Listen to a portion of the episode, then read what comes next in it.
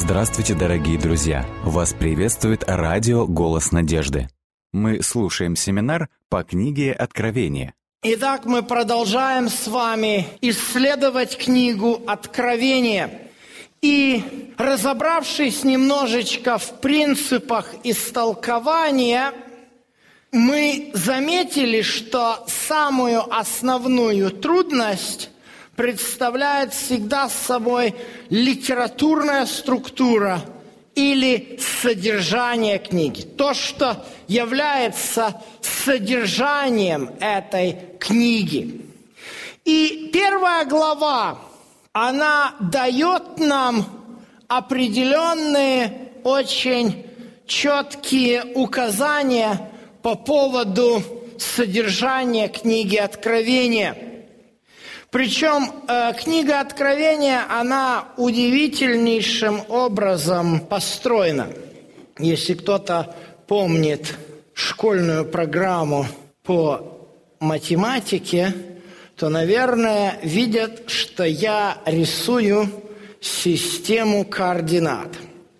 И если мы поместим в этой системе координат отрезок вот так – то у этого отрезка будут у нас две проекции. Проекция на вертикальную ось и проекция на горизонтальную ось. Точно так же и книга Откровения. Она имеет две проекции – вот эта проекция – это проекция на Землю и на земные события. А вот эта проекция, вот эта ось, она отражает небесные события.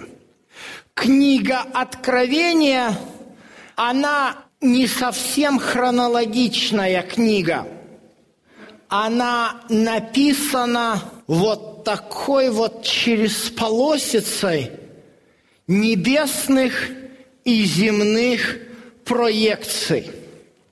Мы немножечко с вами уже рассмотрели две основные части книги Откровения. С первой по одиннадцатую главы мы сказали, что это у нас исторические события – Тогда как с 15 главы 4 стиха по 22 главы это у нас события последнего времени. У нас есть два основных указателя, которые мы уже с вами видели.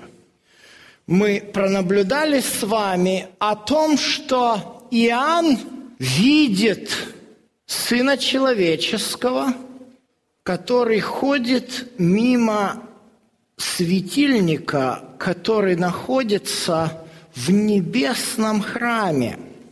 И мы с вами обнаружили, что не только светильник является тем предметом святилища, который в этом небесном храме присутствует. Оказывается, и другие предметы тоже присутствуют. И вот как это выглядит. Иисус находится вот здесь, возле семисвечника, да? Это у нас первая глава получается, первая глава и 12-13 текст.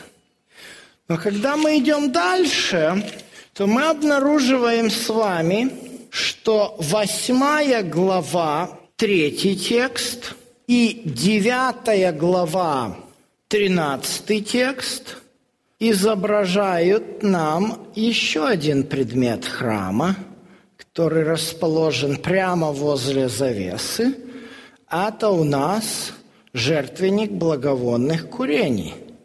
8, 2 и 9, 13.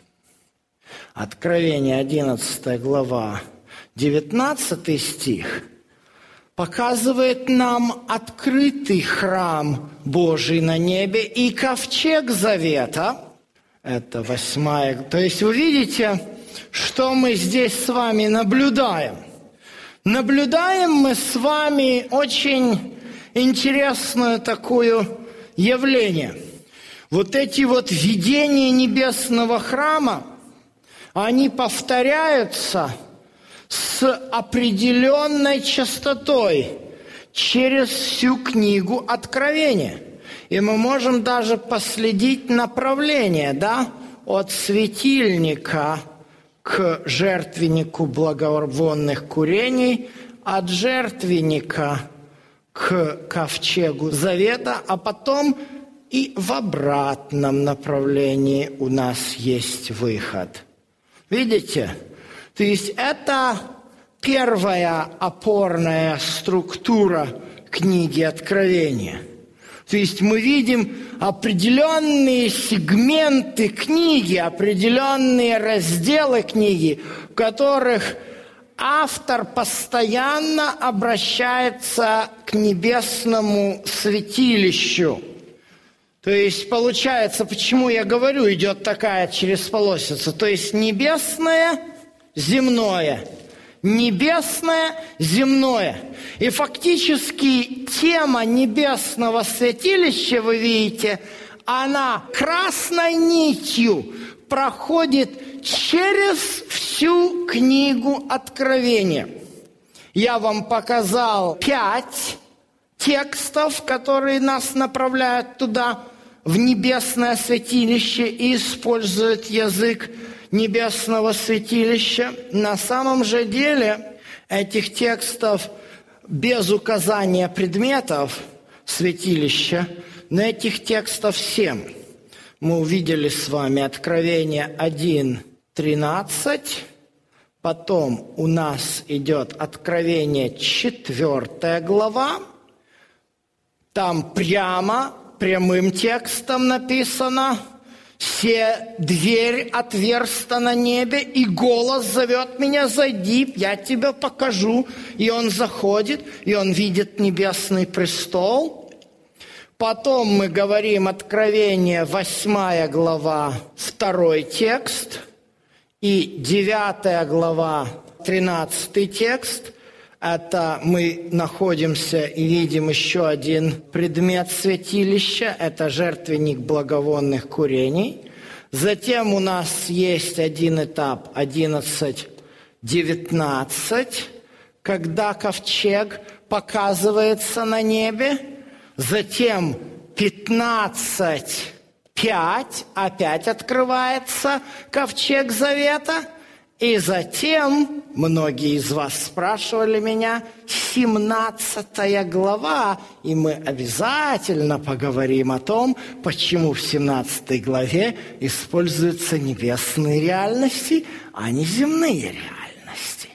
Ну, видите, вот это первое, можно сказать, перед вами план вот этих вот небесной проекции книги Откровения, вот эти вот опорные точки, которых мы видим предметы святилища, и вот таким образом мы видим небесную реальность, показанную в книге Откровения.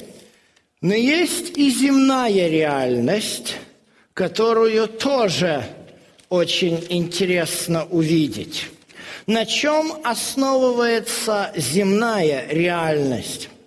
Давайте посмотрим на некоторые тексты, которые показывают нам на язык земной реальности.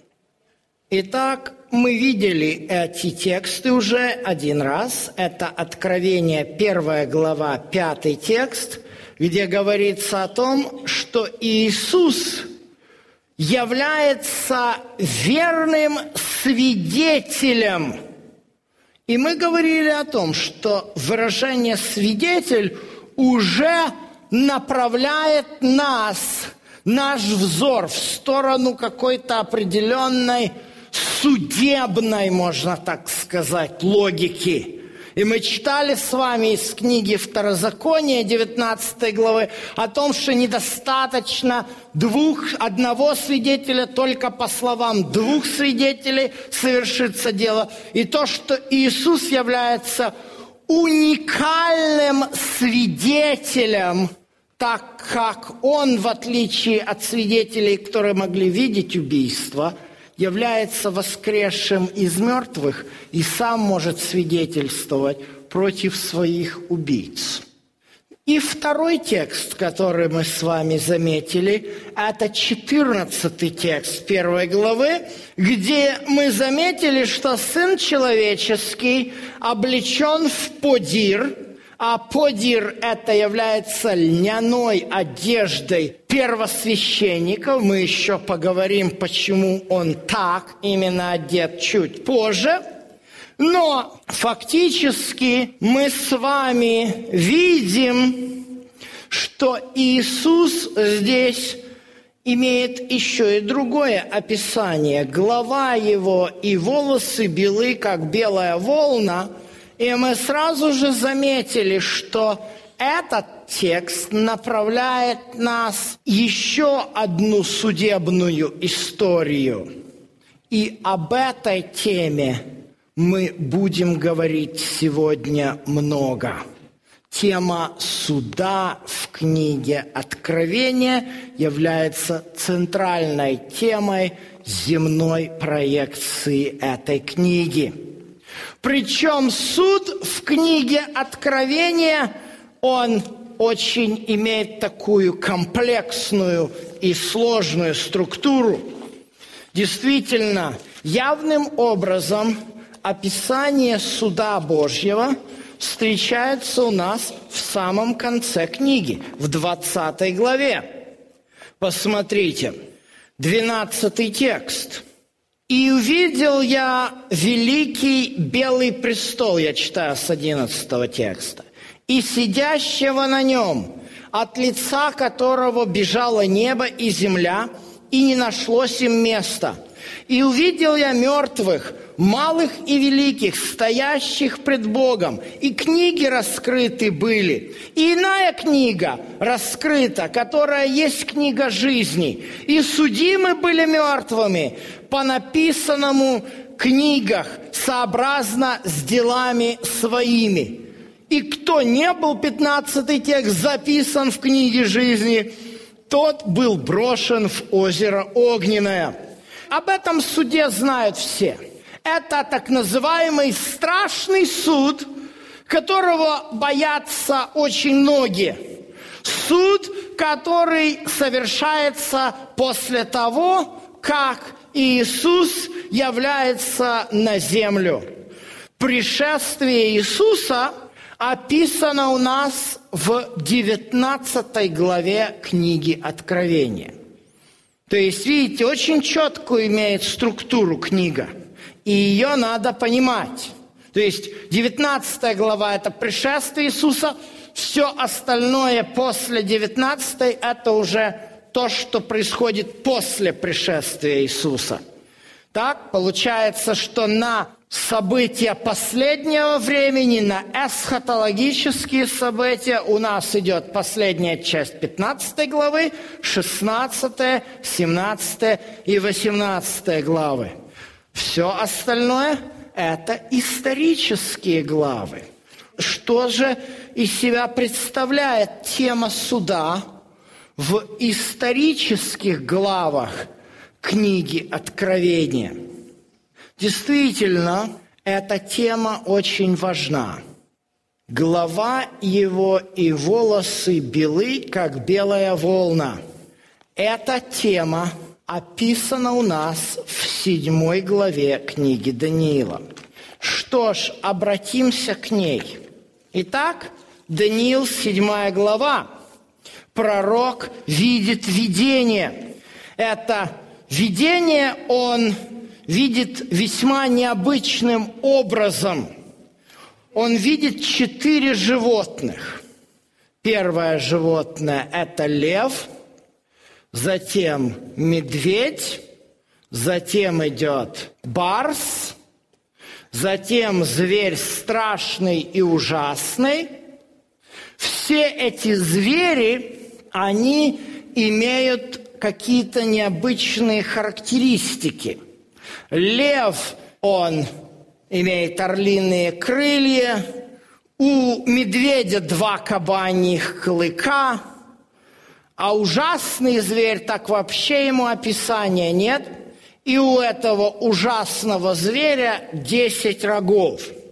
В истолковании этой книги, этой главы, в 17 тексте нам показано, что большие звери, которых четыре, означает, что четыре царя восстанут от земли. Зная содержание книги Даниила, мы можем вспомнить, что четыре царства, которые восстали из земли, уже это видение где-то встречалось. В частности, это был сон, который видел царь Навуходоносор – и Даниил раскрыл суть этого сна Навуходоносору во второй главе своей книги. Именно там Даниил раскрывает нам четыре мировых империи, которые следуют за Вавилоном. Сам Вавилон, Медоперсия, Греция и Рим. Но давайте посмотрим, что происходит после Рима – что происходит с этим ужасным зверем? Я смотрел на эти рога, и вот вышел между ними еще небольшой рог.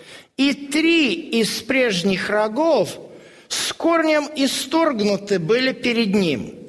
И вот в этом роге были глаза, как глаза человеческие, и уста, говорящие высокомерно – Видел я, наконец, что поставлены были престолы, и воссел ветхий днями.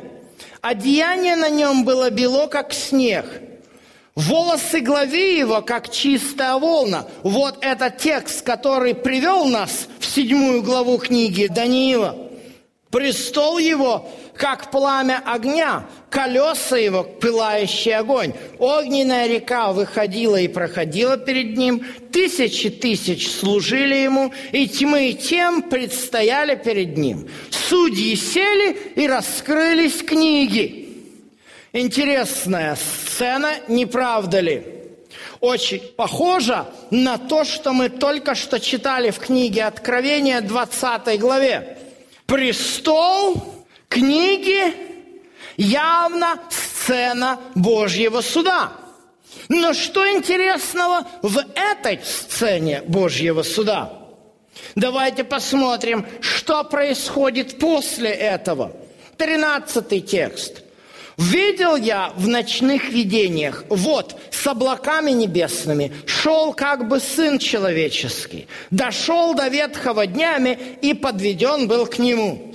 И ему дана была власть, и слава, и царство, чтобы все народы, племена и языки служили ему. Владычество его, владычество вечное, которое не пройдет. Царство его не разрушится.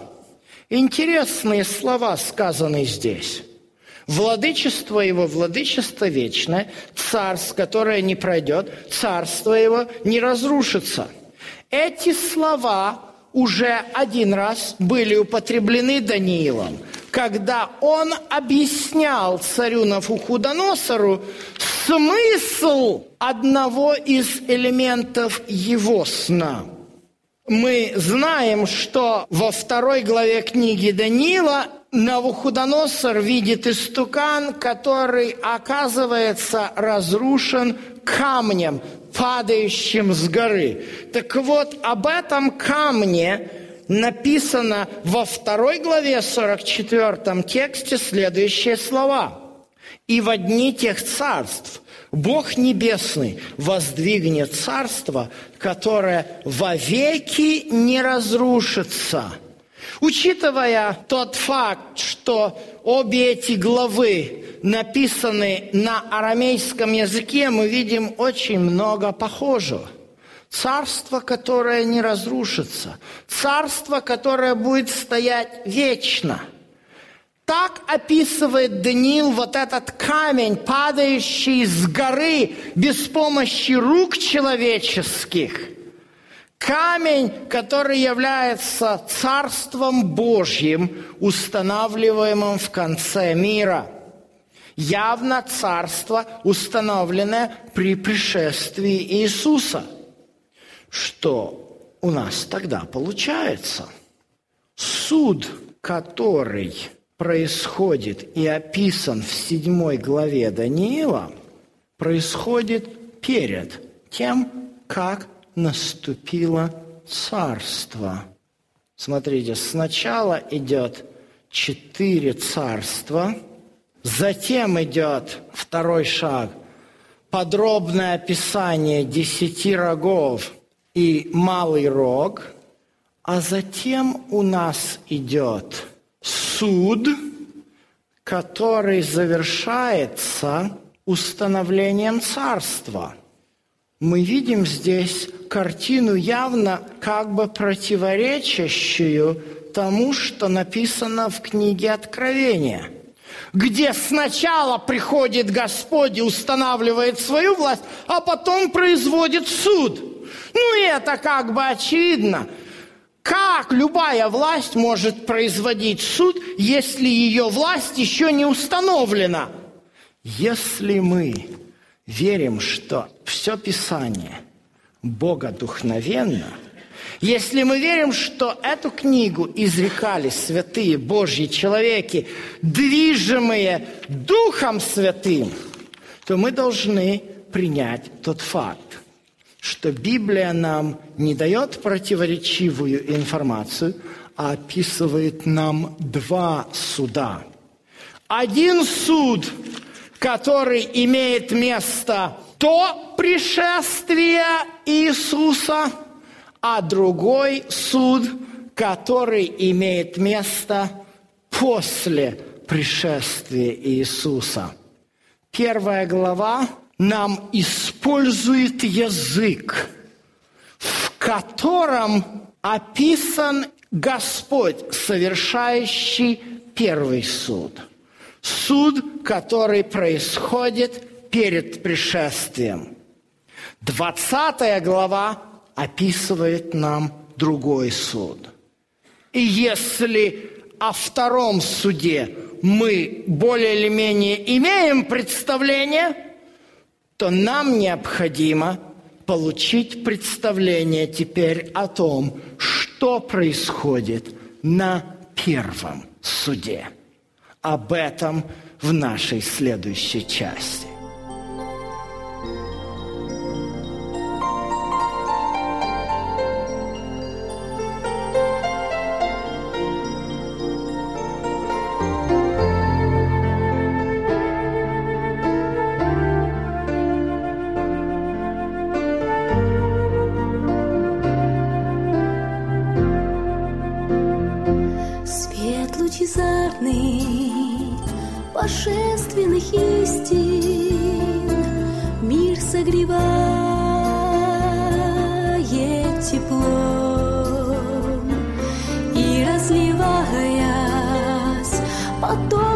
notícias.